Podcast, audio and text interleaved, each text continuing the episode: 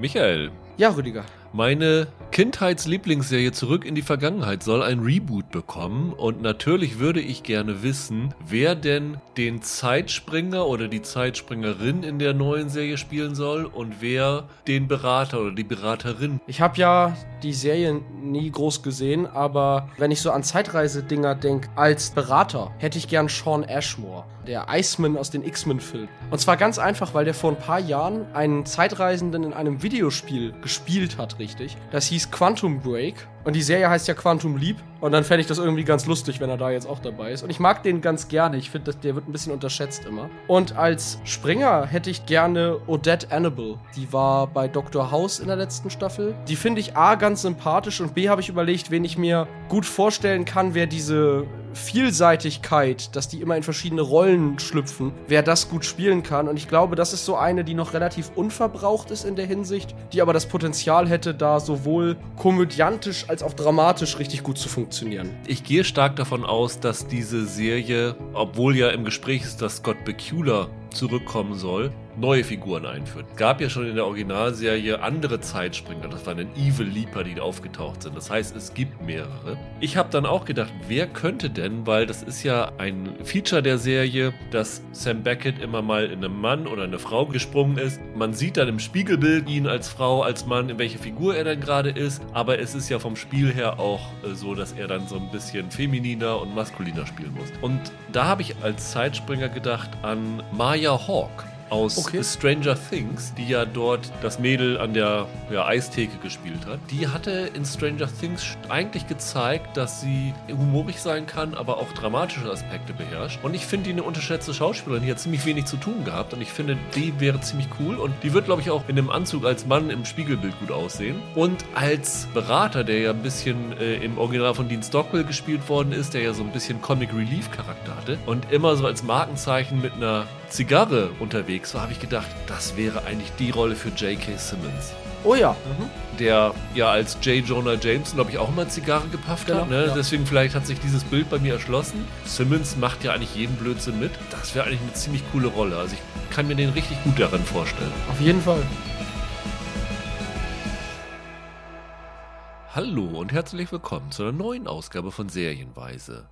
Mein Name ist Rüdiger Meier und ich begrüße heute ganz herzlich Michael Hille. Hallo. Wir haben uns einen ganzen Schwung an Serien heute vorgenommen, nachdem wir ja die letzten Wochen Vorschauen und Rückblicke gemacht haben, hat sich einiges an Serien aufgestaut. Wir hatten das ja versucht zu entzerren, indem wir im Podcast am Anfang des Jahres schon mal Boba Fett und Yellow Jackets und andere Serien nachgeholt haben, die im Dezember noch gestartet sind. Und ähnliches haben wir heute vor mit Serien, die Anfang Januar gestartet sind. Wir haben uns vier Serien vorgenommen, zwei Neustarts und zwei zweite Staffeln. Ja. Und zwar die Neustarts sind Archive 81 bei Netflix, gestartet am letzten Freitag. Wiggle bei Arte in der Mediathek, auch gestartet in der letzten Woche, beziehungsweise in der Mediathek, glaube ich, schon vorher, ich glaube am 6. Dann haben wir die zweite Staffel von Euphoria im Angebot, wo du ja von der ersten Staffel so ein Riesenfan gewesen Ja, bist, Michael. ja. Und die zweite Staffel von der Pass, wo ich von der ersten Staffel sehr angetan gewesen bin. Das ist auch die Reihenfolge, in der wir darüber sprechen werden. Wir freuen uns natürlich wie immer, wenn ihr uns bei Spotify, iTunes, wo man ihr uns hört, abonniert, bewertet, gerne positiv. Dann können wir vielleicht dort auch immer mehr Hörer gewinnen und irgendwann vielleicht auch mal mit diesem kleinen Podcast zumindest die Unkosten decken. Michael, lass uns doch mal beginnen mit Archive 81. Eine Serie, ich glaube, die ist in Deutschland gerade in den Netflix Top 10 ziemlich weit oben. Ja. Ist so ein bisschen ein unbekanntes Ding gewesen, was aus dem Nichts gekommen ist. Ich hatte da vorher schon von gehört und habe da erstmal ein bisschen Abstand von genommen, aus bekannten Gründen, weil ich ja nicht so der große Horrorfan bin Stimmt.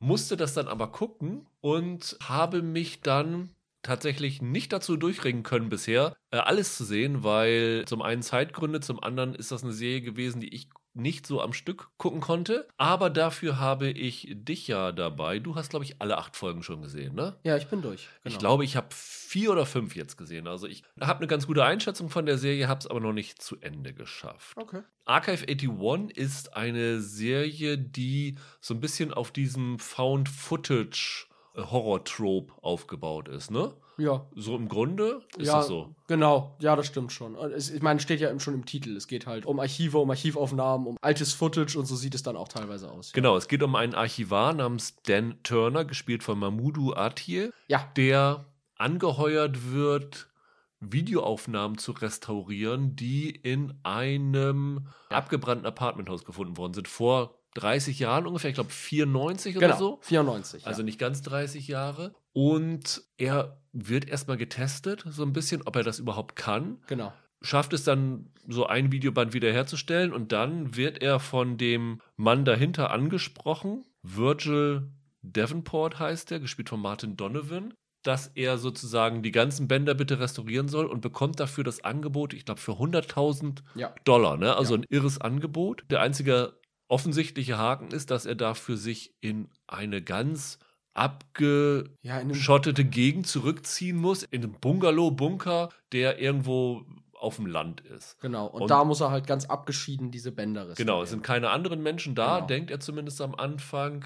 Es gibt eigentlich keinen Handyempfang in dem Gebäude, das heißt, es ist wirklich komplett von der Außenwelt abgeschnitten. Aber weil das halt so ein lukratives Angebot ist, nimmt er das an. Und dann beginnt er halt diese Videobänder zu archivieren. Und sowohl auf den Videobändern als auch in seinem Bunker geschehen auf einmal mysteriöse Dinge. Genau, er sieht sich halt dann diese Bänder auch an und man kann ja noch sagen, auf den Bändern, es geht auf diesen Bändern, es sind so Dokumentarfilme. Genau, es geht um eine junge Frau ja. namens Melody Penrose. Die wird gespielt von Dina Shihabi, die ja in der ersten Jack Ryan Staffel dabei gewesen ist und in der zweiten Staffel von Altered äh. Rami. Ah ja, Altered und bei Carbon Altered war sie auch Carbon dabei. war sie auch dabei. Die ich damals bei Jack Ryan ziemlich toll fand, Mhm. äh, die ich auch tatsächlich mal in echt getroffen habe und äh, von der ich sehr, sehr angetan bin. Hat mich sehr gefreut, sie da wieder zu sehen. Und die dreht eine Dissertation, also sie versucht eine Dissertation zu machen und Ja. hat als Thema diesen Wisser Apartment-Komplex, der irgendwie eine ganz bewegte Geschichte hat, ist, Mhm. glaube ich, auf einem abgebrannten Haus wieder errichtet worden. Ja. Das erzählt sie so am Anfang. Also sie nimmt eigentlich alles mit ihrer Videokamera auf. Die Videokamera sah übrigens aus, ob sie aus, aus den 80ern stammt. Waren 94 die Videokameras auch noch so? Ja, Also, das weiß ich nicht, aber Ich- vielleicht, vielleicht hat, die- verdient die einfach nicht gut. Ja. Also. und sie hört da seltsame Geräusche aus dem Haus. Es sind komische Mitbewohner da. Es geht da irgendwie so ein religiöser Kult anscheinend um und sowas alles. Also das ist das, was er dort auf den Videobändern zu sehen bekommt. Und das kann man vielleicht noch verraten, weil es ja der große Zusammenhang ist, warum er nicht nach dem ersten unheimlichen Geschehen abhaut. Er sieht auf dem Videoband seinen verstorbenen Vater Genau. und weiß also, dass diese Videoaufnahmen irgendwas mit seiner persönlichen Geschichte zu tun haben Ja. müssen. Und während er in diesem Bunker ist, schläft er immer wieder ein und hat dann irgendwelche wilden Träume, die scheinbar mehr als Träume Ja. sind. Mehr, so, finde ich, sollte man inhaltlich nicht sagen. Und das Ganze arbeitet ganz leicht mit Jumpscares, aber nicht intensiv, finde ich.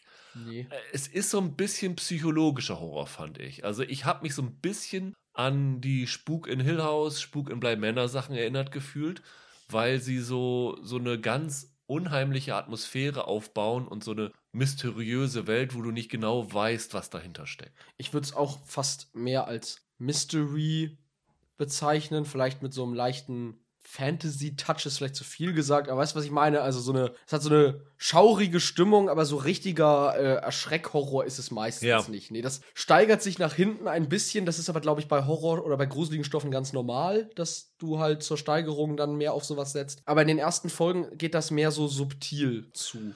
Wobei ich sagen muss, in den ersten Folgen fand ich das schon extrem unheimlich. Also ich hatte wirklich Schwierigkeiten. Die Folgen sind ja auch alle so 45, 50 Minuten oder sogar noch länger. Ja. Mir mehr als ein, zwei am Stück anzugucken, weil ich fand das schon ziemlich unheimlich. Ich habe dann zwischendurch dann immer noch mal eine Sitcom geguckt, weil irgendwie fand ich diese Stimmung so. Also es ist ein sehr atmosphärischer Grusel. Mich haben dann auch diese Figuren, also ich finde die, die beiden Hauptfiguren, also der Daniel und die Melody, sind beide exzellent gespielt. Die haben mich Ja, irgendwie ja.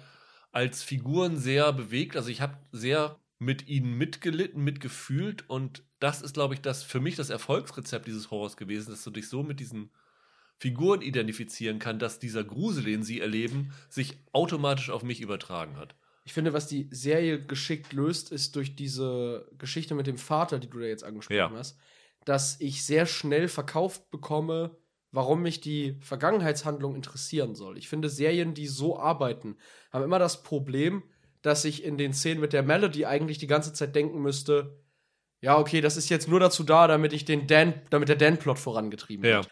Dadurch, dass die tatsächlich verbunden sind auf eine interessante Art und Weise und dadurch, dass die Melody fast die noch interessantere Figur ist als der Dan, Ja. funktionierte das sehr gut, dass man von beiden Geschichten gleichermaßen viel sehen wollte. Und das Pacing ist auch sehr gut. Ich finde, du verweilst nie zu lange in einer Handlungsebene. Das ist, es ist sehr gut ausbalanciert. Also ich finde sie ist auch extrem gut inszeniert. Also ähm, am Anfang habe ich mich so ein bisschen drüber gewundert, ob es so funktioniert, weil du hast ja, ähm, wenn er diese Aufnahmen restauriert, ganz oft diese Aufnahmen erstmal so, wie er sie vorfindet. Die sind also sehr körnig, sehr rauschig und sowas alles. Und dann springt es aber irgendwann über Ja. in diese Handlung und du siehst das halt in guter Qualität sozusagen. Also dass im Grunde damit so ein bisschen suggeriert wird, dass die Erzählperspektive sich ändert. Also dieses Körnige ist quasi das Videomaterial aus Sicht von dem Dan. Ja. Und wenn du dann aber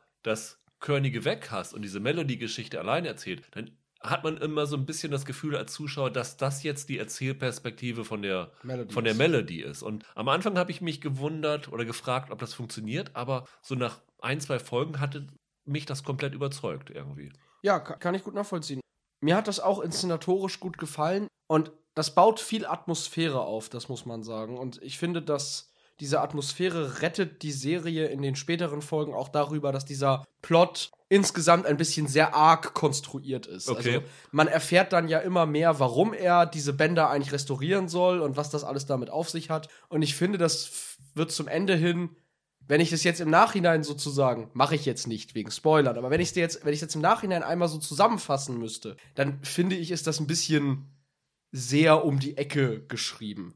Aber dadurch, dass sie das sehr flott und sehr stimmungsvoll erzählen, funktioniert das in dem Moment. Ne? Erst wenn du hinterher drüber nachdenkst, denkst du, naja, hm, aber doch, das gelingt denen gut, diese Stimmung zu vermitteln. Lösen Sie denn nach diesen acht Folgen das auf? Also ist es eine abgeschlossene Miniserie oder ist es eher ein Aufbau für was Längeres? Also, wenn jetzt danach nichts mehr käme, dann wäre ich bisschen wütend, glaube ich. als- Okay, also er ist schon Cliffhanger-mäßig am Ende oder so. Ja, also ich würde schon sagen, dass man danach noch mal weitermachen muss. Okay, ja, interessant. finde ich schon. Man kann das sich jetzt trotzdem, ich glaube, gefahrlos ansehen. Ich denke, das läuft aktuell ziemlich gut. Da wird wohl auch eine zweite Staffel kommen. Ja. Ich glaube, da gibt es keine große Gefahr. Aber doch, ich glaube schon, dass sie das weitermachen sollten. Du hast ja dann auch so ein äh, Mystery-Element dadurch, dass irgendwas in der Gegenwartshandlung nicht ganz koscher ist. Er findet relativ schnell raus, dass es sehr viele Überwachungskameras in diesem Bunker gibt. Das heißt, dass er offensichtlich kontrolliert wird. Ja. Und er versucht dann auch einen Kumpel zu kontaktieren und den so ein bisschen Detektivarbeit machen zu lassen, also Nachforschung anzustellen, was Mhm. mit dieser Melody passiert ist und sowas alles. Das hat sich jetzt in den Folgen, die ich gesehen habe, noch sehr zurückgehalten. Also ist nicht so viel gewesen. Das ist am Anfang konzentriert sich sehr auf diese Restauration, auf diese Geschichte von der Melody. Also ich glaube, eher wird so das erzählt, was auf dem Videoband passiert ist. Ich vermute mal, in der zweiten Hälfte konzentriert es sich mehr auf die Gegenwartshandlung. Ja, letzten Endes ist ja das große Ziel, dass das irgendwie sozusagen zusammenlaufen soll, narrativ. Ja. Und dafür muss die Gegenwartshandlung dann so ein bisschen aufholen. Das ist schon so, aber ich finde, das funktioniert. Also die Entwicklung ist schon in sich schlüssig, wie sie so den, den Fokus von Figur zu Figur ver verlegen. Doch, das funktioniert für mich. Ich habe zwischendurch mal gedacht, das ist in der Melody-Geschichte die Gruselversion von Only Murders in the Building. es basiert doch auch auf einem Podcast ursprünglich. Ja, ne, genau, das müssen wir noch erzählen, genau. Dieser Podcast Archive 81 hat mittlerweile schon drei Staffeln, ist von Daniel Powell und Mark Solinger, die in diesem Fall tatsächlich nicht diese Serienadaption selber gemacht haben, sondern die ist entwickelt worden von einer Rebecca Sonnenschein, die mir jetzt nicht so viel sagte. Nee, äh, sie schrieb wohl irgendwie im Writers Room von Vampire Diaries. mit. Okay. Ja. Und die ersten beiden Folgen und die letzten beiden Folgen sind inszeniert von Rebecca Thomas, die ja schon mit Stranger Things so ein bisschen Gruselerfahrungen gesammelt hat, ne? Ja, wobei der, der vielleicht wichtigste Name ist ja, dahinter steckt ja das Produktionsstudio Atomic Monster Productions Ja. und damit ja James Wan, so dem vielleicht wichtigsten Horrorregisseur der letzten Jahre. Also Saw, Ja. Conjuring, Okay. Insidious und Aquaman, der war auch zum Fürchten. nee, also James Wan ist natürlich hier so der, der große Name. Ich weiß nicht, wie groß sein Einfluss da am Ende wirklich war. Teilweise war es für mich ja ein bisschen das Problem, dass du hier das Gefühl hast, dass doch sehr viele verschiedene Horrorfilme und Horrorserien hier so ein bisschen in eins gewurstelt sind. Du hast durch diesen Found-Footage-Aspekt natürlich Blair Witch Project Ja, ja. und Paranormal Activity da so ein bisschen drin. Vor allem aber auch The Ring. Ne, mit, mit diesen VHS-Kassetten, die du die angeguckt werden Ja, und so. ja. Also Ringu spielt da groß mit rein.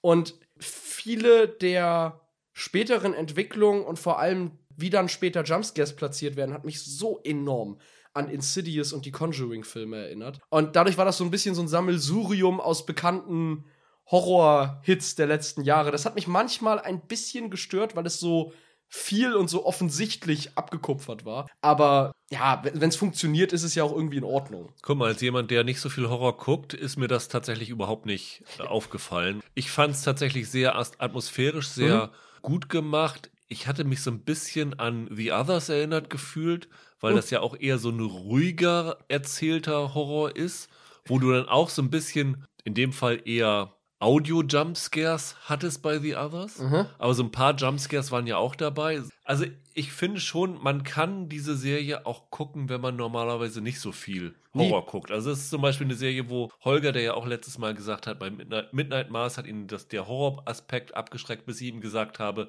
dass selbst ich mir das gut angucken könnte. Ich glaube, Holger, wenn du das hörst, kannst du dir auch gut angucken. Ja, glaube ich auch. Also vielleicht ist es sogar in dem Fall ein bisschen förderlich, weil einem das nicht ganz so auffällt. Ja. Ähm, wo du jetzt die Others sagst, den habe ich nie gesehen, aber ich hatte mit jemand anderem eine Diskussion um die Serie. Es ist auch so ein bisschen, erinnert es mich an Sixth Sense. Das geht doch Ja. auch in eine ähnliche Richtung Ja. wie die Others, oder? Ich fand auch, es hat so eine ruhige, konzentrierte Note und dann erschreckt es dich so von hinten. Wie fandest du die Musik?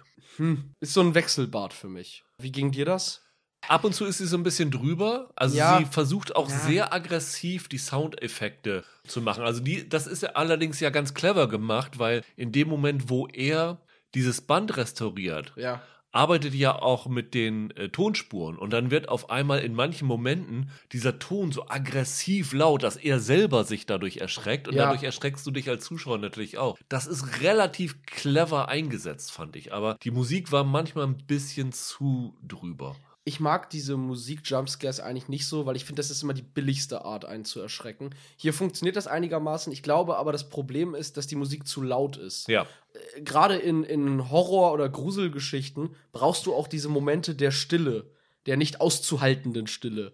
Und der Soundtrack betont eigentlich alles über, was passiert. Und das ist zu viel. Was ich mich gefragt habe, und da bin ich jetzt wirklich total Laie und ich weiß gar nicht, ob du das äh, beantworten kannst, aber wenn Videobänder, also VHS, nee, Ja. ist, was ist das, High 8 oder sowas ja. alles, äh, Bänder in einem Feuer sind, kann man die überhaupt irgendwie restaurieren? also das ist, ist mein Grundproblem am Anfang mit der Serie gewesen, wo ich gedacht habe, wenn dieses Haus abgebrannt ist, wie können dann Videobänder so zurückgeblieben sein, dass da wirklich noch so viel drauf zu retten ist, wie er daraus retten kann. Ich musste da dran denken, dass in, ich glaube, in, in, in Glorious Bastards benutzen sie Filmrollen als Sprengstoff oder so oder als Brandbeschleuniger, ne? Ich habe mich das auch gefragt, ob die so ein Feuer wirklich überstehen würden und gut genug, dass man da noch was draus machen kann.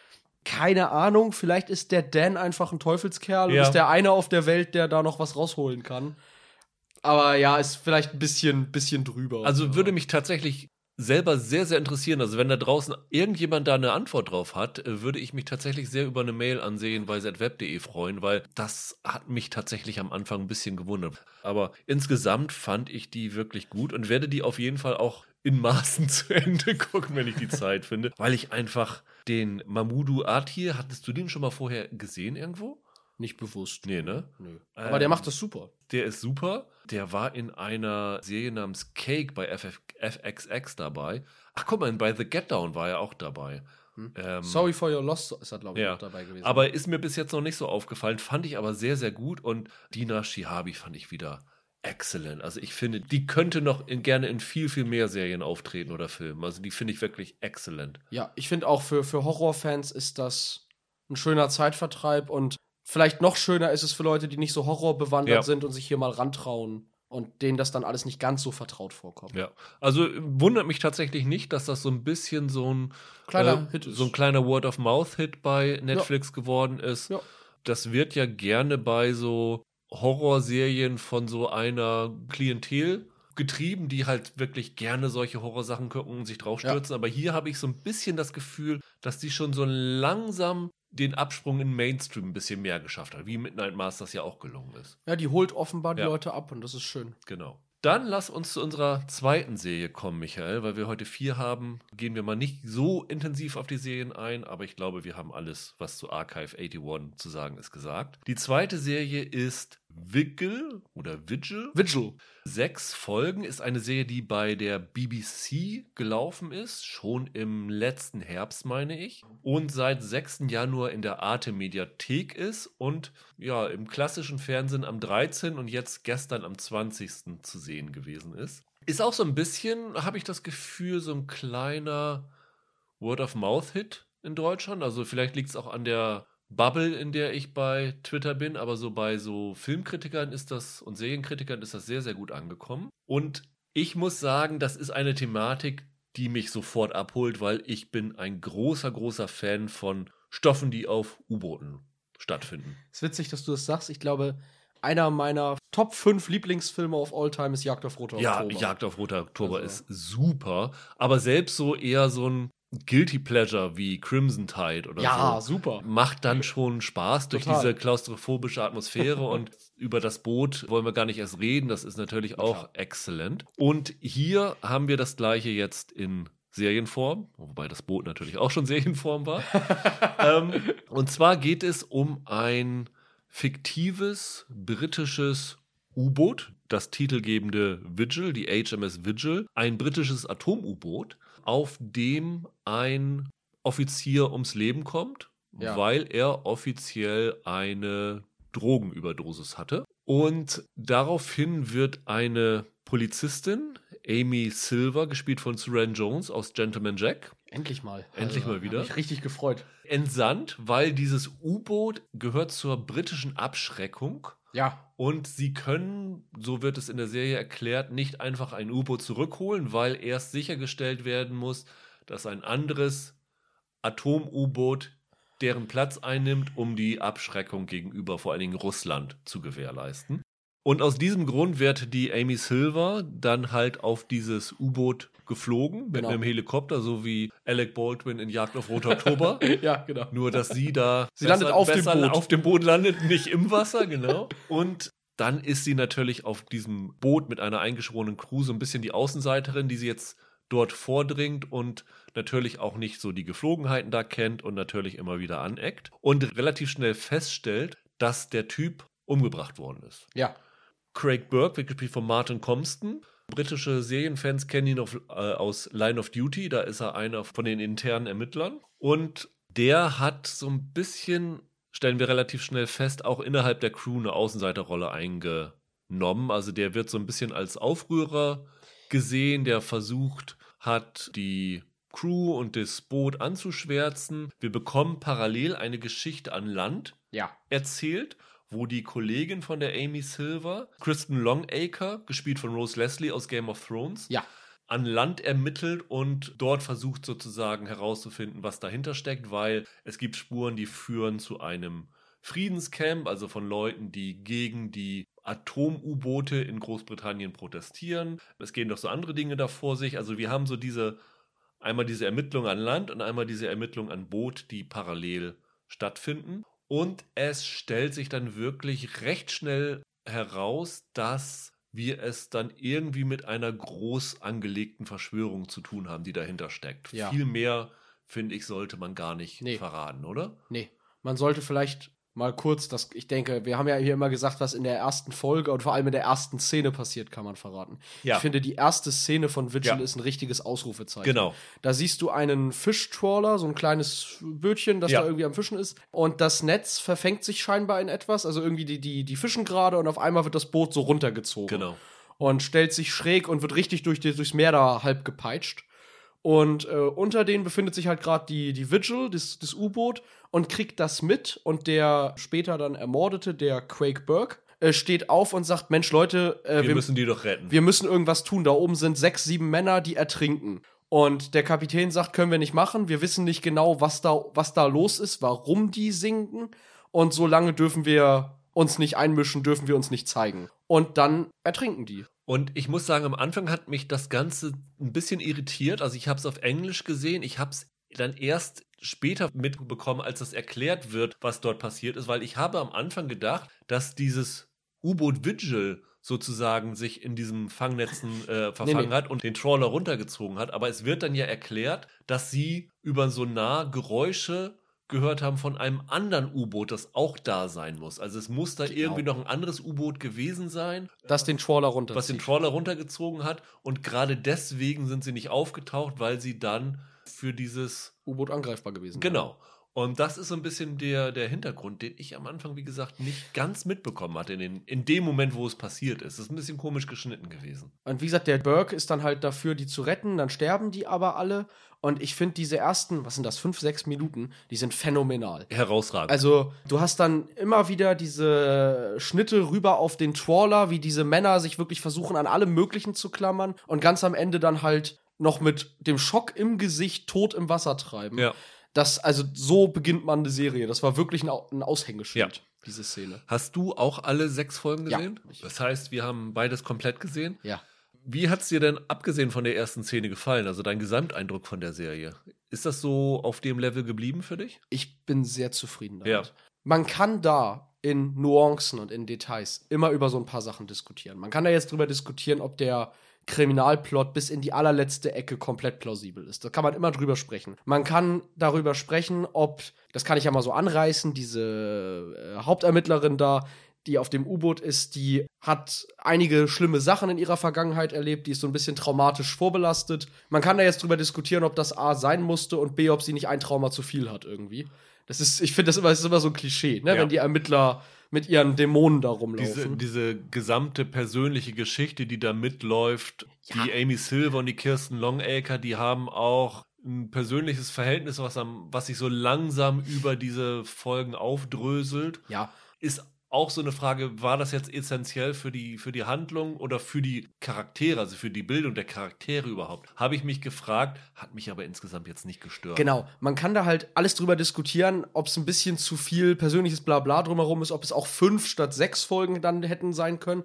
Aber um ganz ehrlich zu sein, mich hat das von Anfang an gepackt und sechs Folgen lang nicht losgelassen. Ich hing da an jedem Kameraschwenk. Ich war total begeistert davon, wie es denen gelingt, diese, du hast vorhin gesagt, klaustrophobische Spannung, die du immer in so einem, in diesen U-Boot-Korridoren hast, wie es denen gelingt, da nochmal wieder mich auf eine neue Art irgendwie anzusprechen. Ich fand, wie dieser Kriminalplot sich dann am Ende zuspitzt. Das war Spannung pur.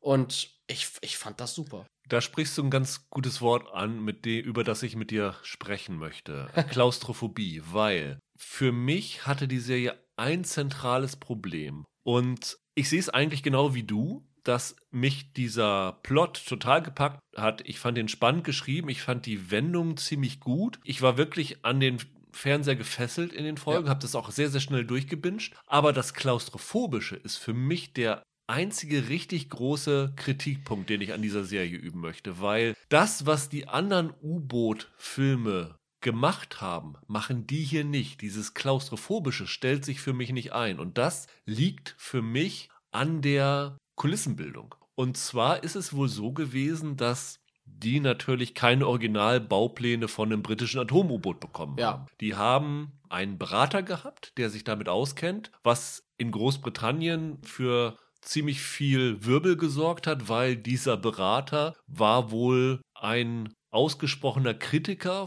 von dem britischen Atomschirm. Das heißt, der hat sich wohl vorher stark dafür eingesetzt, dass diese Trident äh, abgeschafft wird, weswegen alle sagten, ja, die verfolgen eine politische Agenda mit der Serie und sowas alles. Aber der hat wohl die beraten, was so die Konstruktion des U-Boots angeht. Und die haben wohl ein Riesenset im Studio gebaut. Also irgendwer hat gesagt, ach, ich glaube, das war der, der, der Martin Compston, wo er, nachdem er protestiert, dass die nicht gerettet worden sind, dann wird er von der Brücke verwiesen in sein Quartier. Ja. Und geht dann tatsächlich von der Brücke dorthin. Und der ganze Gang Ist eine Kamerafahrt. ist eine Kamerafahrt. Das heißt, das war alles gebautes Set. Also es muss Ja. ein Riesenset gewesen sein. Aber das haben die Macher dann nachher auch gesagt. Sie wollten aufgrund dieser vielen Dialoge, die stattfinden zwischen Figuren, die in den Gängen rumlaufen, sicherstellen, dass diese Figuren nicht hintereinander laufen, sondern nebeneinander laufen können. Mhm. Das heißt, sie haben diese Korridore Breiter deutlich gemacht. breiter gemacht, Ja, ja. weil eine Hauptaussage ist, wenn sich Leute in so einem Boot begegnen, müssen die seitlich aneinander vorbeigehen, weil dort nicht mehr Platz ist. Dadurch, dass sie das so ein bisschen aufgehoben haben, hat halt dieses Klaustrophobische für mich nicht funktioniert. Die, teilweise, wenn sie auf dieser Krankenstation gewesen sind, ich meine, das waren Decken, die sind höher als das, wo wir jetzt hier drinnen sitzen. Das sah aus wie die Krankenstation von der Discovery. Und das hat für mich dann ein bisschen diesen U-Boot-Reiz genommen. Also ich habe tatsächlich Szenen gehabt, die auf dem U-Boot spielen, wo ich dachte, nee, das ist für mich jetzt nicht auf dem U-Boot. Und das fand ich ein Problem. Das haben ja einige Experten dann auch schon damals, als es in der BBC ausgestrahlt wurde, bemängelt. Ich finde, das stimmt halt nur so halb. Also klar, das ist, wenn ich mir die Kulisse angucke, ist das mehr West Wing unter Wasser. Weil du, halt diese breiten Gänge hast ähm, und weil die Kamera sich auch so viel hin und her bewegt, dass ich halt irgendwann weiß, okay, da ist offenbar auch keine Wand, weil ich jetzt schon wieder von Ja. drei Meter links auf die Figuren gucke. Aber die Serie ersetzt das ja durch eine andere Komponente, nämlich dadurch, dass die Ermittlerin eine fremde Person in dieser Crew ist. Und das sorgt bei ihr ja für ein Gefühl der Bedrücktheit. Das ist quasi eine Fish-out-of-water-Situation, nur hier ist es halt Fish in Water, äh, in der sie sich befindet. Und ich finde, das ersetzt diese visuelle Klaustrophobie. Nämlich das Gefühl, dass sie sich halt in dieser Gruppe unfrei fühlt, weißt du? Und gleichzeitig etablieren sie ja auch in diesem U-Boot, das ist ja so eine Art Mikrokosmos, in dem andere Regeln gelten, in dem eine andere Welt gilt. Einmal wird ihr ganz am Anfang, wird ihr gleich gesagt, über der Wasseroberfläche ist Frieden, aber hier unter Wasser herrscht Krieg. Und ich finde, mit, mit diesen Elementen schaffen sie es halt erzählerisch, mir dieses U-Boot als so einen kleinen Mini-Staat zu verkaufen, aus dem die schlicht nicht weg kann. Sie kann ja auch nicht mit der Außenwelt groß kommunizieren, weil sie Genau. die Position des U-Boots nicht verraten darf und so weiter. Ich finde, die haben das so gut gelöst wie möglich und es ist mir sogar lieber, dass sie die Dialoge so filmen konnten, als wenn die da mit vier Mann im Gleichschritt im so entenmäßig hintereinander gestapelt werden. Was mich daran insbesondere gestört hat, ist, dass ja ein Aspekt von der Charakterisierung von der Amy Silver ist, Ja. dass sie ja psychische Probleme hat. Sie nimmt irgendwelche Beruhigungspillen oder sowas, Ja, ja. wo die auch gesagt, nee, du darfst hier keine Medikamente mitnehmen, von außen reinbringen.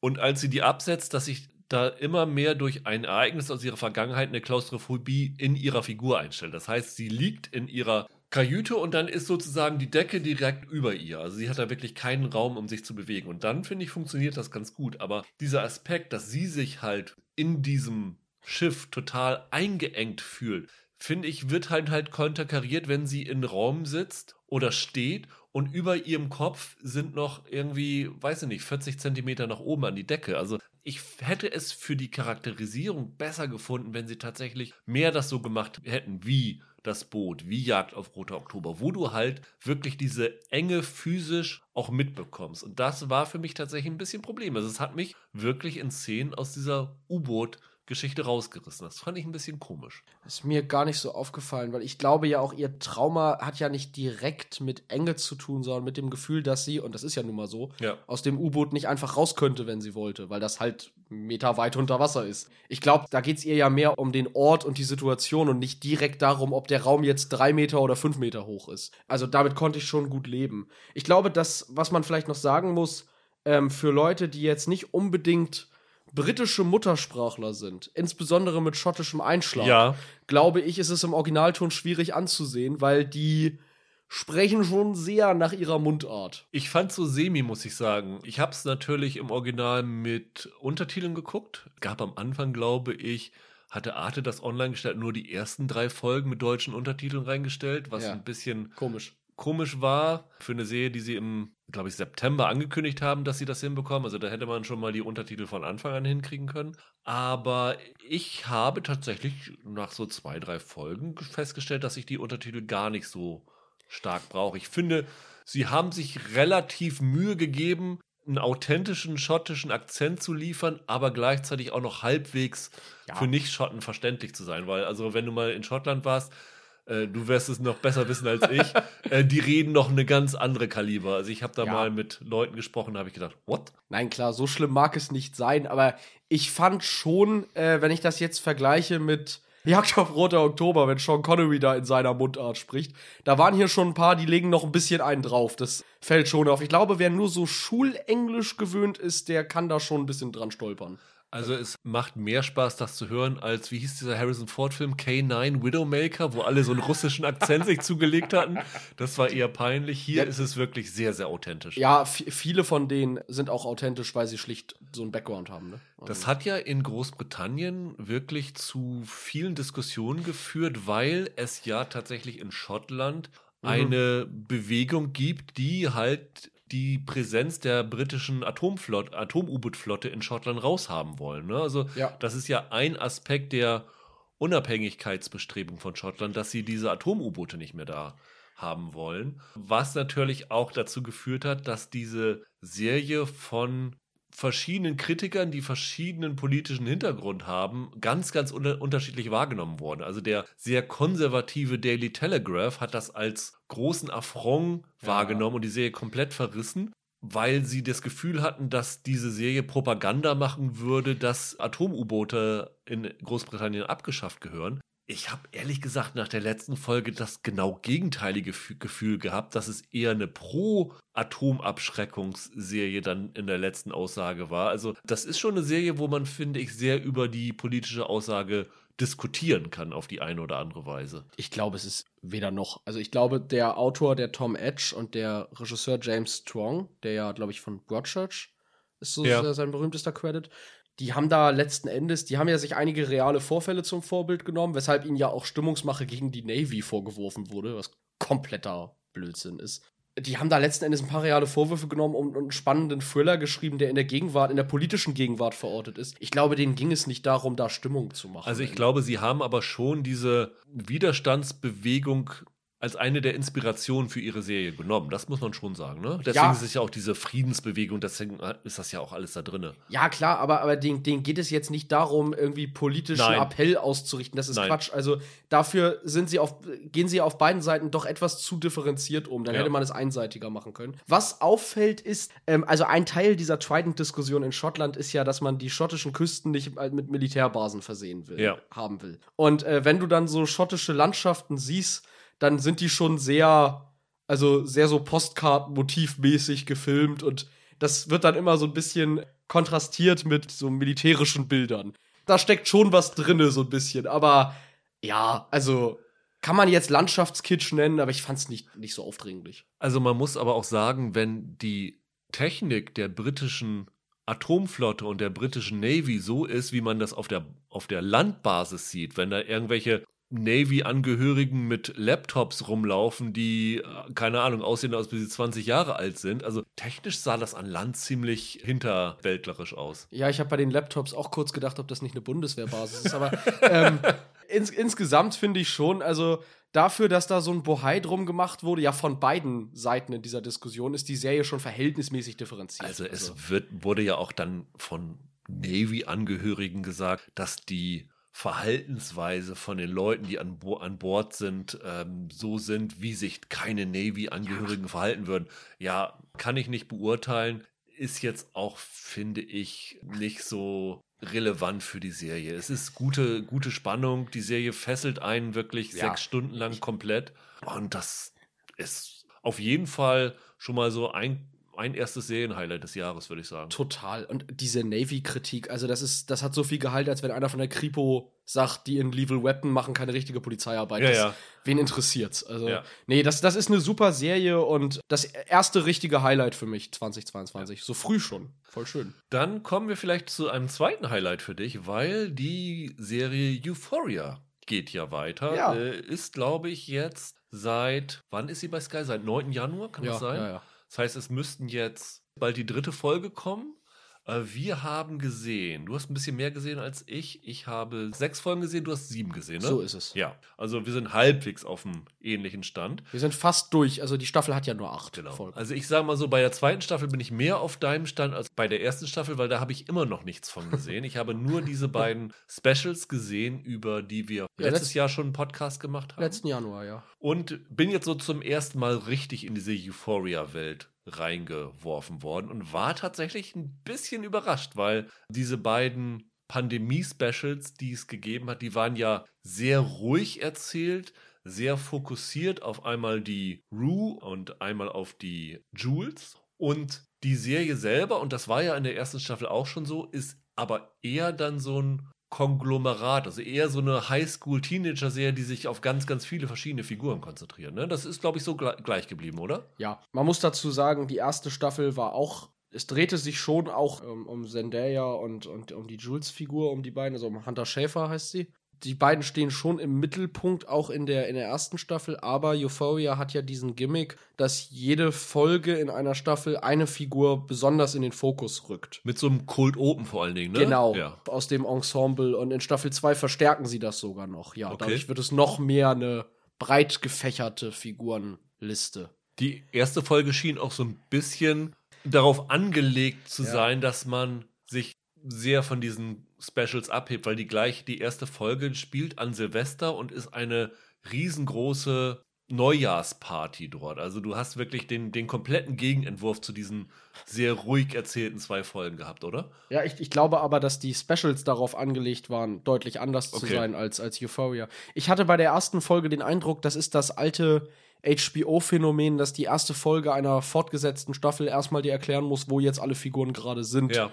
Seit wir sie in, am Ende von Staffel 1 gesehen haben. Und ich meine, Euphoria war zweieinhalb Jahre weg, ne? Also die Ja. erste Staffel lief 2019 damals. Wie viel Zeit ist denn vergangen? Also, wenn ich mich richtig entsinne, waren diese beiden Specials ja an Weihnachten angelegt. Ne? Das Ja. heißt also, diese erste Folge ist im Grunde eine Woche nach diesen Specials ungefähr. Genau. Und wie lang nach der ersten Staffel? Also zwischen dem äh, Zendaya-Special damals und dem Staffelfinale der ersten Staffel kann nicht viel Zeit vergangen Okay. sein. Also es können vielleicht so, weiß nicht, drei, vier Monate Ja, insgesamt okay. müssen es sein. Und die Staffel hat ja damit geendet, dass Jules und Rue sich getrennt haben Ja. am Bahnhof und nur Jules ist in den Zug gestiegen. Genau. Rue ist zurückgeblieben und ist danach sofort äh, wieder abhängig geworden. Ich glaube, das war tatsächlich die letzte Szene der ersten Staffel, dass sie wieder Ja. was genommen hat, oder? Also das war ja so, dass sie damals ja noch nicht wussten, ob es überhaupt eine zweite geben wird. Dann gibt es halt so eine lange Tanzszene, die so inszeniert war, dass man das auch als ihren Selbstmord hätte deuten können. Ja. Das äh, schreiben sie jetzt für die zweite Staffel um, weil Zendaya natürlich dabei bleiben muss. Ja. Aber genau, damit hat es geendet. Die beiden haben sich entzweit und Rue nimmt wieder Drogen. Und der große Hauptpunkt dieser ersten Folge ist sozusagen das Wiedersehen zwischen Rue und Jules zu zeigen. Beide sind auf der Party und der Blick von ihnen fällt aufeinander und das ist auch ziemlich cool inszeniert, weil Ja. ähm, alles um die beiden herum wird schwarz und sie sehen nur noch einander durch so einen langen Korridor, wo rundherum alles andere Leute sind. Ziemlich cooler Effekt, fand ich. Wie, wie im alten West Side Story Film, wenn die sich auf der Tanzfläche sehen, so ähnlich, habe ich dran gedacht. Ja. Und ansonsten ist das aber tatsächlich gar nicht mal von den Folgen, die ich gesehen habe, so die beiden im Fokus. Also ich sag mal, die fünfte Folge ist schon sehr, sehr auf Rue zugeschnitten gewesen. Aber ansonsten ist ihre Geschichte fast so ein bisschen in den Hintergrund am Anfang in den ersten Folgen gerückt, oder? Ja, auf jeden Fall. Also ich hatte auch das Gefühl, dass, das, dass die anderen Figuren diesmal deutlich mehr ausgebaut werden und gerade Zendaya dieses Mal deutlich kürzer in den ersten Ja. paar Folgen auftritt, als ich das in Staffel 1 erinnerte. Ja. Man kann so ein bisschen sagen, es geht um zwei bis drei Dreiecksgeschichten. Ja, ja, klar. Also du hast einmal Rue und Jules zusammen mit einer neuen Figur, Elliot, gespielt von Dominic Feig. Ja. Das ist ein neuer Kumpel von Rue, mit dem sie zusammen Drogen nimmt. Und die bilden so ein, so ein Dreiecksgespann. Ja. Und dann hast du diese Geschichte, dass diese Figur von dem Nate Jacobs, der von Jacob Elordi gespielt wird, das ist ja einer neben Zendaya einer der Shootingstars gewesen, der dann ja auch in, war der Kissing Booth dabei Genau, bei ja, Netflix? ja. ja. Der war ja vorher mit der Maddie zusammen und hat jetzt was angefangen mit der besten Freundin von der Maddie, mit der Cassie. Genau. Und das ist dann so eine zweite Dreiecksgeschichte, die sich da Ja. entspinnt. Und dann hast du noch die Geschichte, dass dieser Drogendealer Fesco und die Lexi, also die jüngere Schwester von Cassie, eine Freundschaft beginnen. Und in deren Beziehung kommt dann irgendwie der Vater von dem Ja. Nate mit rein, der von hier Mac, wie hieß er, Mac Steamy, Eric Dane aus Grey's Anatomy gespielt wird. Also so ein bisschen sind so verschiedene Dreier-Figurenkonstellationen, die so ein bisschen den Anfang dieser Staffel bilden, Ja, oder? ja, ja, auf jeden Fall. Das zieht sich ja auch dann weiter durch. Also ist auch sinnig, bei so einem großen Ensemble zu sagen, wir packen die irgendwie in Grüppchen zusammen, weil du sonst, sonst springst du zu viel. Ne? Ja. Du kannst das besser beurteilen, weil ich, wie gesagt, nur diesen verzerrten Einblick habe. Mhm. Wie findest du, hält sich die zweite Staffel im Vergleich zur ersten Staffel? Ja, Satz mit X, leider. Also, i- vieles hat mir da auch gut gefallen. Ich finde, dass viele der Drehbücher ziemlich gut es schaffen, so eine, so eine Mischung aus Teenie-Drama und Sozialdrama zu erzählen. Weil letzten Endes, das ist ja so ein bisschen der Kernpunkt. Dass hier geht es wirklich um einen Brennpunkt. Ne? Also um, um Teenies, die Drogen nehmen, um Teenies, die anderen echt abgefahrenen und miesen Kram machen und sich destruktiv verhalten. Und ich finde, dass es gelingt denen, das gut zu schreiben. Ich finde, die Schauspieler machen das alle wunderbar. Aber das hatte für mich schon von der ersten Folge an eigentlich gar nicht mehr so viel mit dem zu tun, was ich an Euphoria mochte oder was mich da so in diese Serie reingezogen hat. Weil die erste Staffel, das war ja im Kern kein mega differenziert geschriebenes Figurendrama. Das war ein visueller Ausdruckstanz. Da ging es eigentlich darum, in, in künstlerischen, langen Szenen diese Gefühlswelt, diese sehr kaputte Gefühlswelt pubertärer Jugendliche in Extremsituationen wiederzugeben. Du hattest dann irre Szenen, wie wenn Zendaya auf so einer Party in einem Korridor ist, der sich anfängt zu drehen. Und sie dann so Inception-mäßig, weißt du, an den Wänden entlangläuft und tanzt. Und überhaupt, es wurde viel getanzt in der ersten Staffel. Und in der zweiten Staffel versuchen sie, den Bogen zu schaffen von dieser Ästhetik zu einem psychologischen Figurendrama. Und das ist dann irgendwie ein anderer Sport, was sie da jetzt machen. Und das hat mich nicht abholen können. Ich fand es nicht überzeugend. Ich, ich fand nicht, dass es Sinn ergab für die Serie, diesen Schritt zu machen. Deswegen bin ich enttäuscht.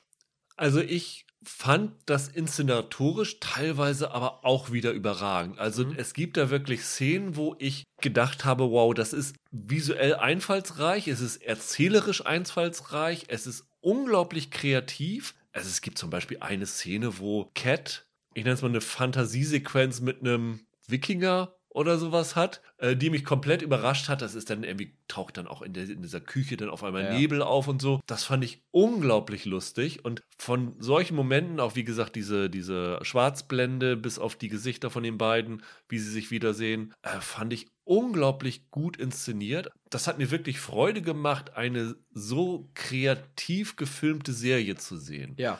Was für mich mein Problem war, aber das liegt wahrscheinlich auch daran, dass ich die erste Staffel halt nicht gesehen habe, ist, dass mir viele dieser Figuren am Arsch vorbeigegangen sind. Das ist natürlich sehr hart. ich finde diese Jules-Figur unglaublich interessant. Ich fand die in diesem Special unglaublich faszinierend und ich finde, die spielt in diesen sechs Folgen, die ich gesehen habe, so gut wie gar keine Rolle. Es ist wirklich, als ob die an den, an den Rand gedrängt wird, als ob sie ihnen nichts mehr einfällt, zu ihr zu erzählen. Und das fand ich ein bisschen problematisch. Ich hatte das Gefühl, dass die Serie, was die beiden Hauptfiguren angeht, so ein bisschen toten Punkt erreicht hat. Weil ziemlich offensichtlich ist, dass die Geschichte am Ende der ersten Staffel von den Zweien auserzählt war. Die Zendaya-Figur hat sich quasi symbolisch umgebracht und die Jules, die hat die Chance auf ein neues Leben genommen.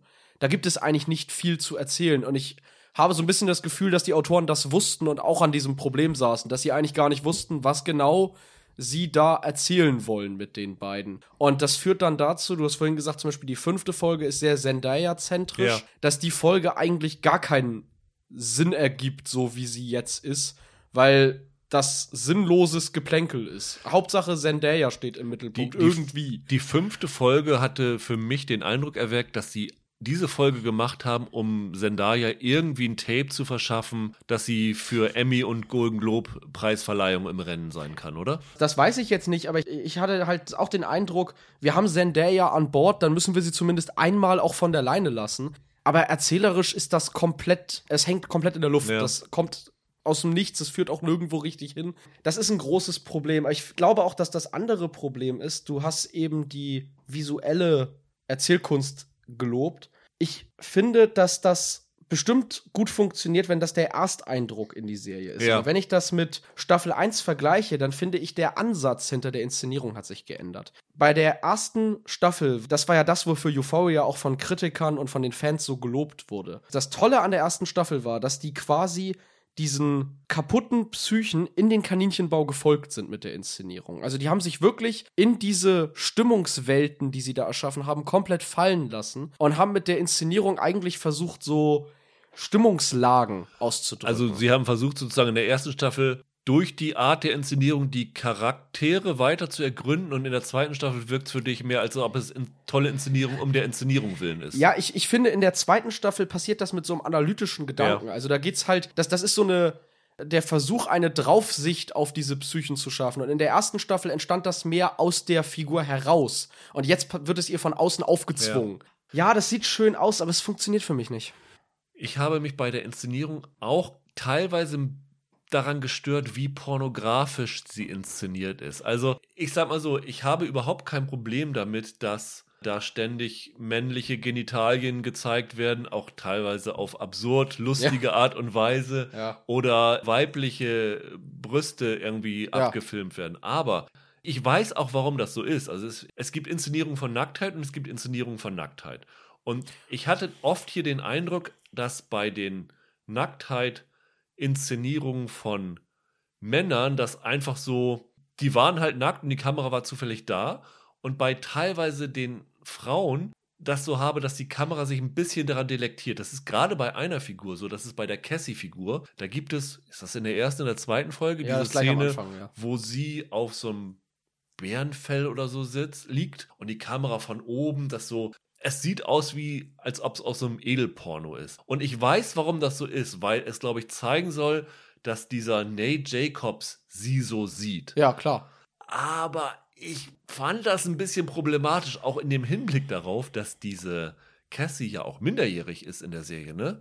Ja, Und sozusagen dann irgendwie. Scheinbar Minderjährige so zu inszenieren, dass sie irgendwie so zu Pornofantasien werden. Ich weiß nicht, ob mir das so gefallen hat. Also ich denke, das ist halt eine Kritik an diesem Male Gaze, wie man es dann Ja, nennt. genau. Ne? Ich finde das in diesem Fall, also ich, ich verstehe halt, wieso das so ist. Und klar, da kann, äh, kann irgendwer auch immer was äh, anderes bei denken, aber äh, Euphoria hat in der, in beiden Staffeln, finde ich, auch umgekehrt sozusagen den Female Gaze genug bedient, dass ich hier jetzt nicht den Eindruck habe, dass das einseitig passiert. Und gerade, du hast es gerade beschrieben mit dieser Aufmachung, mit dem Bärenfell und allem, das soll ja auch an so ein Porno erinnern. Ich fand das in dem Fall schon okay. Es passiert ja auch wirklich nur in dieser einen Szene so Ja. extrem. Das fand ich im Kontrast dazu, wie umgekehrt er seine, seine Ex sozusagen ansieht, Ja. fand ich das in Ordnung als einmaliges Stilmittel. Aber ich verstehe, was einen daran stören kann, auf jeden Fall. Auf jeden Hast, Fall. hast du denn in der zweiten Staffel Figuren gehabt, die sich für dich positiver oder interessanter entwickelt haben als bisher? Ich finde, dass sie vielen versuchen, neue Facetten abzugewinnen. Aber mein Problem ist, dass ich keine Figur so richtig als dreidimensional empfinde. Die definieren sich alle über ihre Konflikte. Aber ich habe zu wenig eine greifbare Vorstellung von denen über das hinaus. Ich finde, dass Cassie und Maddie hier deutlich zugewinnen im Vergleich zu vorher. Aber ich hatte dieses Mal jetzt keine Figur, die für mich so der Star-Charakter war. Das war in der ersten Staffel ja ganz eindeutig Jules. damals. Also für mich war so die interessanteste Figur in den Folgen, die ich gesehen habe, die Lexi, die Mhm. jüngere Schwester von Cassie, die dann ja mit diesem Fesco sich anfreundet. Ja. Die fand ich sehr interessant und war ein bisschen traurig, dass sie die nicht weiter ausgebaut haben. Auch die, die ist eine interessante Basis, aber sagen wir mal so, die, die versuchen ja die Serie wirklich von dieser Stil-Atombombe, die die mal war, zu so einem mehr in Richtung Charakterdrama zu Ja. bringen. Und ich finde nicht, dass irgendein Charakter hier wirklich ein gut geschriebenes Drama tragen könnte, weil sie einfach an zu vielen Figuren gleichzeitig rumschrauben und nicht originell genug. Das ist natürlich für mich auch so ein Punkt gewesen für jemanden. Also ich kann das wirklich niemandem raten, guckt euch nicht die zweite Staffel Euphoria an, ohne die erste Staffel gesehen zu haben, weil du Ja. wirst mit so vielen Figuren hier konfrontiert. Also es sind deutlich mehr Figuren als in einer normalen Teenager-Highschool-Serie, die Ja. hier sind. Du musst, brauchst, glaube ich, den Unterbau der ersten Staffel, um diese Figuren verstehen zu können. Ja, genau. Das, das ist halt das Problem, ne? Also in der, in der ersten Staffel sind viele dieser Figuren ja letzten Endes auf so zwei, drei Stereotypen runtergebrochen, weil die für den Effekt da reingeschrieben sind. Und hier in Staffel 2 soll eigentlich fast jede Figur vertieft werden und das kannst du in acht Folgen nicht leisten.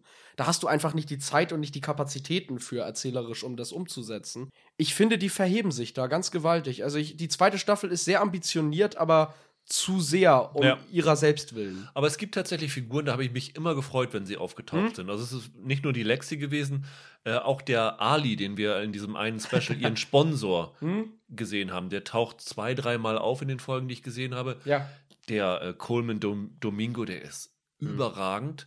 Und den hätte ich gerne noch viel mehr gesehen. Es macht natürlich keinen Sinn, in einer Serie, die sich um die Schüler dreht, einen Erwachsenen drinne zu haben. Aber den habe ich, da habe ich mich immer gefreut, wenn er aufgetreten ist. Den fand ich richtig toll. Könnte ich mir einen Spin-off über den gerne angucken. Kann, kann, kann ich mir sogar vorstellen, warum nicht? Wie gesagt, für mich ist das leider die erste richtig große Enttäuschung. Okay. Also ich hatte noch mal vor unserem Jahresrückblick hatte ich ja in die alten Jahresrückblicke reingehört. Ja. Ich hatte das gar nicht mehr in Erinnerung. Ich habe ja 2019 Euphoria damals auf Platz 1 gehabt über Watchmen und Chernobyl. Das hatte ich gar nicht mehr im Kopf, dass ich die ganz nach oben gepackt habe. Aber ja, ähm, das war wirklich, finde ich, ein Stück TV-Gesch- TV-Geschichte fast schon, weil ich nie eine Serie gesehen hatte, die so sehr diese Introspektive von Figuren nach außen transportiert, visuell. Und jetzt in Staffel 2 habe ich mich zwischendurch gefragt, gibt es nicht schon genug Teenie-Sozialdramen auf dieser Welt und haben wir jetzt wirklich noch eins gebraucht? Also musste Euphoria jetzt wirklich noch so eine Serie werden? Ja. Ich finde, damit ist sie jetzt halt eine unter vielen sozusagen, was ihren Ansatz angeht und nicht mehr dieses hat nicht mehr dieses Alleinstellungsmerkmal, das es hatte. Und das hat einen faden Beigeschmack einfach. Ich war auch ein bisschen überrascht, dass die, die Kritiken in den USA tatsächlich auch nicht so euphorisch haha gewesen sind. ähm, weil normalerweise hast du den Effekt, wenn eine erste Staffel sehr, sehr gut angekommen ist, dass die zweite Staffel auf einmal oder die nächste Staffel dann immer ganz, ganz besonders positive Kritiken bekommt. Dass das hier nicht der Fall ist, spricht schon tatsächlich dafür, dass die auch in den USA jetzt nicht mehr so, zumindest bei Filmkritikern so gesehen wird. Wie es bei der Zielgruppe ist, weiß ich jetzt gar nicht. Da habe ich auch viel Positives gelesen. Das, das weiß ich auch gar nicht so. Ich habe jetzt in meinem Umfeld auch keine Euphoria-Fans. Ähm, ich habe das Gefühl, dass die in Deutschland immer noch so unter ferner Ja. Liefen läuft. Leider, weil äh, wirklich, wenn äh, ist hier jemand, wenn sich jemand dafür mal interessiert, die erste Staffel ist wirklich, äh, was, was Filmstil angeht, ist das eine Wucht. Den schönsten Vergleich, den ich irgendwo gelesen habe, in einer US-Kritik, ich weiß nicht mehr in welcher, aber da hatte einer geschrieben, Euphoria ist wie, diese Indie-Bands, die man hört, weil der Sound so ein bisschen anders und edgy und dreckig und dirty ist. Und dann machen sie plötzlich ein Pop-Album. Und man denkt, ja, ist zwar nett, aber für Pop habe ich euch gar nicht gehört. Und so stehe ich jetzt auch zur zweiten Staffel. Also es ist immer noch bestimmt auch eine gute Serie, aber das ist eigentlich nicht mehr das, was ich mir unter diesem Namen vorgestellt habe oder warum ich mich so in die Serie verguckt hatte ursprünglich. Und das ist schade. Ja, wie gesagt, ihr könnt es wöchentlich bei Sky sehen, Ja. genauso wie auch der Pass, wo die zweite Staffel jetzt heute angelaufen ist. Ja. Hattest du die erste Staffel damals gesehen, Michael? Ich habe die erste Staffel damals gesehen, ja, aber ich war nicht in, im Podcast da. Nee, ich überlege ich die ganze Zeit. Ich glaube, mit dem Kollegen Rainer hatte ich das damals, glaube ich, gemacht. Ich bin mir aber nicht mehr 100% sicher. Weiß aber noch, dass wir damals sehr, sehr angetan waren und ich glaube auch allgemein der Pass sehr, sehr euphorisch von der deutschen Kritik aufgenommen ist und auch von den Zuschauern. Das ist ja eine deutsche Fassung von Die Brücke gewesen, wo auf der Grenze eine Leiche gefunden wird und eine gemeinschaftliche Ermittlung zwischen deutschen und österreichischen Ermittlern gemacht wird. Und Ja. die zweite Staffel war, glaube ich, eigentlich gar nicht geplant gewesen. Und das Besondere war ja, und das muss man jetzt hier erzählen, es ist ein Spoiler für die erste Staffel von Der Pass, aber man kann ohne das nicht über die zweite Staffel reden. Also, wenn ihr das noch nicht gesehen habt, vielleicht aussetzen oder überspringen kurz. Also, das Besondere ist ja, dass der österreichische Ermittler Gedeon Winter, gespielt von Nikolaus Ovtcharek, am Ende der Staffel scheinbar erschossen worden ist. Zwischen, neben seinem Auto hat ein Motorrad gehalten. Ja. Durch seine Seitenscheibe ist, sind Schüsse auf ihn gefallen und es sah aus, als ob er tot ist. Weil man, glaube ich, nicht die Pläne hatte, eine zweite Staffel zu machen. Jetzt kommt ja aber eine zweite Staffel wegen des großen Erfolgs. Und natürlich müssen sie den Ovtcharek zurückbringen, weil der war so eine Erscheinung in der ersten Staffel, dass ohne ihn hätte der Pass nicht weiter gemacht werden können, weil der hätte 80 Prozent vom Reiz verloren. Das heißt, sie müssen die Figur jetzt irgendwie zurückbringen. Das machen sie insofern, dass sie sagen, in seinem Kopf steckt immer noch die Kugel, sie können sie nicht entfernen und er ist im Krankenhaus und ja, es braucht zwei, drei Folgen, bis er wieder zurück ins Geschehen kommt. Aber es findet halt wieder ein Fall statt, der ja direkt an der Grenze zwischen Deutschland und Österreich stattfindet. Es werden junge Frauen ermordet und die Ellie Stocker, die von Julia Jentsch gespielt wird, die quasi die Co-Ermittlerin gewesen ist, die sollte eigentlich die Ermittlungen übernehmen, aber sie hat auch durch die Ereignisse in der ersten Staffel ein traumatisches Ereignis für sie gewesen und hat ja so eine Art Nervenzusammenbrüche, kann sich nicht konzentrieren. Es wird bei einem Einsatz gleich gezeigt in der ersten Folge, dass sie auf einmal die Waffe zieht und einen SEK-Beamten bedroht, weil sie nicht genau erkennt, wer da ist, es ein bisschen weggetreten ja. ist. Und dann nimmt sozusagen am Anfang dieser Geschichte eine neue Ermittlerin, Jela Antic, gespielt von Franziska von Haasdorf, die übernimmt den deutschen Part bei diesen Ermittlungen. Und erst nach und nach werden dann halt der Gedeon Winter und die Ellie Stocker wieder zurück ins Geschehen gebracht. Es ist eigentlich wie bei der ersten Staffel von der Pass, dass du relativ schnell weißt, wer hinter diesen Taten steckt. Ich glaube, es ist in der ersten, zweiten Folge schon klar, aber ich sag mal, wir wollen es jetzt hier im Podcast nicht verraten. Es ist, glaube ich, jetzt nicht essentiell. Es nur wird von der Serie deutlich gemacht. Es führt eine Spur zu Jägern, die dort unterwegs ja. sind. Und es geht dann halt darum, wie sie versuchen, die Täter zu schnappen und zu verhindern, dass immer mehr Frauen getötet werden. Ich glaube, viel mehr dürfen wir über die Handlung nicht erzählen, ansonsten spoilern wir zu viel. Dann lass uns doch gleich darauf eingehen, wie du es gefunden hast im Vergleich zur ersten Staffel. Du hast, glaube ich, die Staffel noch nicht komplett gesehen, ne? Ich habe drei Folgen gesehen. Du hast drei Folgen gesehen. Ich habe alle acht Folgen schon gesehen. Das heißt, ich kann gleich mal so den Gesamteindruck schildern. Aber sag du mal, was du dein Eindruck von den ersten drei Folgen gewesen ist. Äh, für mich kommt die Staffel zwei Jahre zu spät. Ich glaube, die erste Staffel ist damals 2019 gelaufen. Genau, im Januar 2019. Das ist fast genau drei Jahre her.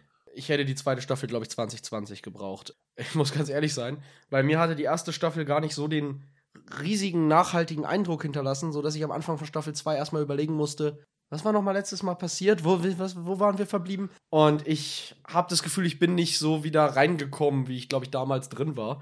Ich finde, der Pass, das war in der ersten Staffel eine gute Krimiserie mit ein paar Problemen. Und ich hatte jetzt in Staffel 2 das Gefühl, dass sie wieder einen guten Krimi erzählen und dieselben Probleme an Bord behalten, die sie in Staffel 1 schon hatten. Nämlich, dass diese beiden Hauptfiguren mir ein Stück zu stereotyp sind in, in der Art und Weise, wie sie agieren und dass mir die Vorstellung von, äh, gerade in der ersten Staffel hatten sie ja auch so mit so einer Art Profiling, nenne ich das jetzt mal, gearbeitet, dass mir das ein Stück zu naiv ist in der Art. Also wenn du sowas wie Mindhunter oder so gesehen hast, dann finde ich, ist es hier dagegen kalter Kaffee. Und die Stärken haben sie aber auch beibehalten, nämlich dass dieses Setting wirklich ein frösteln lässt, dass die Farbgebung der Serie weiterhin sensationell aussieht, Gerade wie sie dann mit sehr wenigen Farben tolle Akzente setzen in diesem ganzen Weiß. Und dass das ein Krimi ist, der manchmal auch ein bisschen ungewöhnlich erzählt ist und ein wenig ungewöhnlich aufgebaut ist. Und ich hatte wirklich den Eindruck, es ist vom selben mehr, so wie das bei einer zweiten Staffel erwartbar ist. Aber wie gesagt, bei mir ist die erste Staffel zu lange her und ich hatte dann jetzt aktuell noch nicht die Geduld, mir das jetzt quasi in voller Länge nochmal anzusehen. Das ist schon Vergangenheit, diese erste Staffel. Das war irgendwann lange früher mal. Ich muss sagen, ich habe ein bisschen anderen Eindruck gehabt. Ich fand die ersten zwei bis drei Folgen grottenschlecht. Okay. Es war für mich, ich habe irgendwie einem Kollegen geschrieben, Kunstkacke.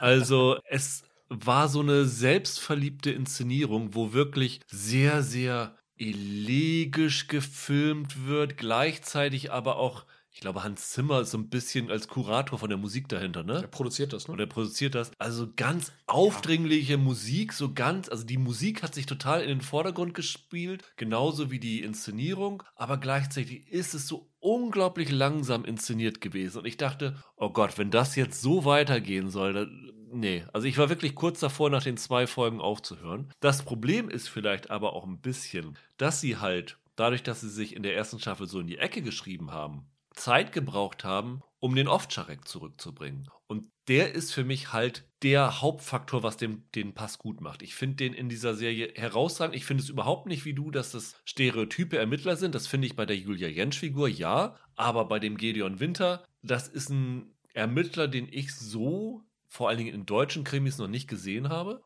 Und in dem Moment, wo er wieder richtig ins Geschehen eingreift, was so ein bisschen Ende Folge 3, Anfang Folge 4 ist, fängt auf einmal die Serie an, sich mehr um die Handlung und um die Figuren zu kümmern, als um die selbstverliebte Inszenierung. Und dann wird tatsächlich für mich der Pass ab Folge 3, 4 richtig gut. Also dem Punkt, wo du bis jetzt aufgehört hast, ist eigentlich der Punkt, wo der Pass eigentlich erst gut wird. Na gut, das ist dann aber zu spät in der Ja. Staffel, die nur acht Folgen. Ja, wie gesagt, für mich war es Mhm. auch so, dass ich nach zwei, drei Folgen die Lust komplett verloren hatte, dann weiterzugucken. Habe ich gedacht, naja, du hast es nicht ganz geguckt. Einer von uns muss es zu Ende gucken. Und ich finde, die wird sehr, sehr stark. Mit jeder Folge wird sie immer besser. Die Krimi-Handlung wird interessanter. Und in der letzten Folge habe ich gedacht, oh, jetzt wird es dann hier der, wieder so ein typisches deutscher Krimi, der mit einem Tatortende aufhören muss, wo sich alles auflösen muss.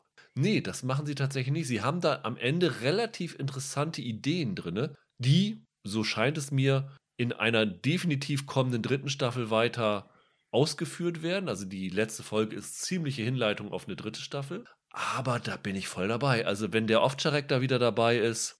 Nur das Problem ist, dass sie halt zu lange brauchen, um ihn wieder einzuführen. Also da hätte ich mir wirklich gewünscht, dass dieser Schritt, den sie dann gehen, ich glaube, du hast es ja schon gesehen, Folge 3 ist es, wo sie Ja. dann sagen, ein Jahr später oder sowas, Ja, ne? genau. Dieser Schritt hätte eigentlich gleich am Anfang kommen müssen. Die ersten beiden Folgen hätten sie sich für mich komplett sparen können. Die sind wirklich völlig überflüssig gewesen. Ich hänge jetzt nicht so an dieser, an dieser Ermittlerfigur, deswegen weiß ich nicht, ob ich diesen Wechsel so erlebt hätte. Ich traue mich jetzt gar nicht zu sagen, aber selbstverliebte Inszenierung und Kunstkacke, das hätte ich der ersten Staffel auch schon vorgeworfen. Ja, Das kann man sagen, aber ist vielleicht für mich so gewesen wie für dich bei Euphoria, dass das für mich Sinn hatte und die Okay, Figuren ja, interessanter ja, und ergründet hat. Und hier am Anfang hatte ich genau das gleiche Gefühl wie du bei Euphoria, dass es für mich um der Inszenierung willen gemacht worden ist. Und das darf nicht sein. Du musst eigentlich, klar, wenn du natürlich. sowas machst, immer das nutzen, um das zu unterfüttern. Und es reicht nicht, so ein bisschen Atmosphäre aufzubauen. Wenn du wirklich zwei Folgen nur Atmosphäre aufbaust, fragt man sich, was soll das Ganze dann? Ich bin da äh, voll bei dir argumentativ und ich glaube auch, dass Leute, die die erste Staffel der Pass mochten, dann da bestimmt mehr in deinem Boot jetzt sitzen. Ich kann halt jetzt immer nur sagen, als ich das vor drei Jahren damals geguckt habe, das war für mich so ein Ausstellungsstück. Das war ein Krimi, der ein bisschen ungewöhnlich geschrieben ist, aber bei dem man auch gesagt hat, wir wollen den auch so besonders und aufgeladen wie möglich in der Präsentation vorführen. Es sollte ein deutscher Nordic Noir sein, ganz Ja. klar. Du spürst da halt, ne, die Brücke ist da natürlich das große Vorbild, aber ich hatte auch zwischendurch bei diesen hochstilisierten Morden, habe ich so ein bisschen an True Detective Ja. gedacht, ne? Das ist das, was so bei mir hängen blieb und ich gebe dir auch recht, dass der, dass die männliche Ermittlerfigur deutlich besser funktioniert als die weibliche. Ich kaufe ihr die Rolle nicht ab, habe ich in der ersten Staffel nicht, ich kaufe ihr die Rolle auch in Staffel 2 Ja. nicht ab und er funktioniert besser, bin ich auch vollkommen an Bord, aber am Ende ist das halt für mich eine Serie, die ich mir gut als so ein Stimmungsstück angucken kann, aber über die ich dann jetzt auch nicht groß weiter nachdenke, weil das ein Krimi ist, der sich als etwas mehr verkauft, als er eigentlich wirklich ist. Ich finde auch diese Jela Antic-Figur, die sie da reinbringen jetzt, das ist genau das, was du kritisiert hast. Das ist halt eine Klischee-Ermittlerin, ne? Also, Ja, natürlich. das ist halt dann jetzt diese junge, ehrgeizige, die sehen, treffen wir am Anfang der Serie, dass sie bei allen Sachen außen vor ist, Mhm. hat so ein bisschen so einen Praktikantenstatus so ungefähr. Ja. Und die drängt halt darauf, dass sie jetzt mehr machen darf. Ist ziemlich clever, also ist wirklich sehr, sehr klug. Auch wieder so ein Klischee. Und will dann mehr die Initiative ergreifen. Und in dem Moment, wo die Ellie Stocker dann halt ausfällt, bekommt sie diese Chance und nutzt sie dann auch. Sie darf dann mit dem Gedeon Winter als Berater, der ist halt durch seine Kugel im Kopf dienstunfähig, darf aber noch als Berater da zur Verfügung stehen, bilden dann halt ein neues Team. Mhm. Wobei ich sagen muss, dass das Team in der Zusammenarbeit für mich deutlich interessanter ist als das Team zwischen der Ellie Stocker und dem Gedeon Winters. Finde ich in der Konstellation irgendwie ein bisschen spannender. Aber nichtsdestotrotz ist das halt diese klischee-ehrgeizige Figur, die nach oben will. Und ich habe hier bei der Pass manchmal das Gefühl, dass sie alle kreative Energie in diese Gedeon Winterfigur reinstecken und bei den Frauen, die in seinem Umfeld sind, tatsächlich auf Krimitropen zurückgreifen. Und das finde ich ein bisschen schade. Ja. Ich würde mir wünschen, dass sie in die weiblichen Figuren genauso viel Energie investieren wie die männliche Figur. Das war damals schon, als Staffel 1 rauskam, so, dass viele gesagt haben, die Serie hat ein, hat ein kleines Frauenproblem. Und das wird hier noch größer bin jetzt gar nicht so mega begeistert von dem, von dem Gideon Winter, aber ich glaube, dass der besser funktioniert, weil er die aktivere Figur ist und weil er halt eine etwas schillendere Person ist. Ne? Ich finde, das ist dieser typische Nordic Noir-Protagonist, oder? Dieser zerlumpte, aber irgendwie doch sau sehr, sehr schlaue, irgendwie überall aneckende Typ. Aber äh, der ist gut gespielt und das macht Laune, klar. Ich habe vielleicht da auch zu früh aufgehört, hätte mal abwarten sollen, wie das dann wird, wenn er wieder dazukommt. Ja wie gesagt, für mich, für mich bricht das nicht genug aus aus diesem Krimi, also aus diesem Krimi-Überangebot, das wir in der Serienlandschaft haben. Weißt du, mir, mir reicht das nicht, eine coole Figur zu haben und die Alpen besonders schön zu filmen. Das ist mir zu wenig.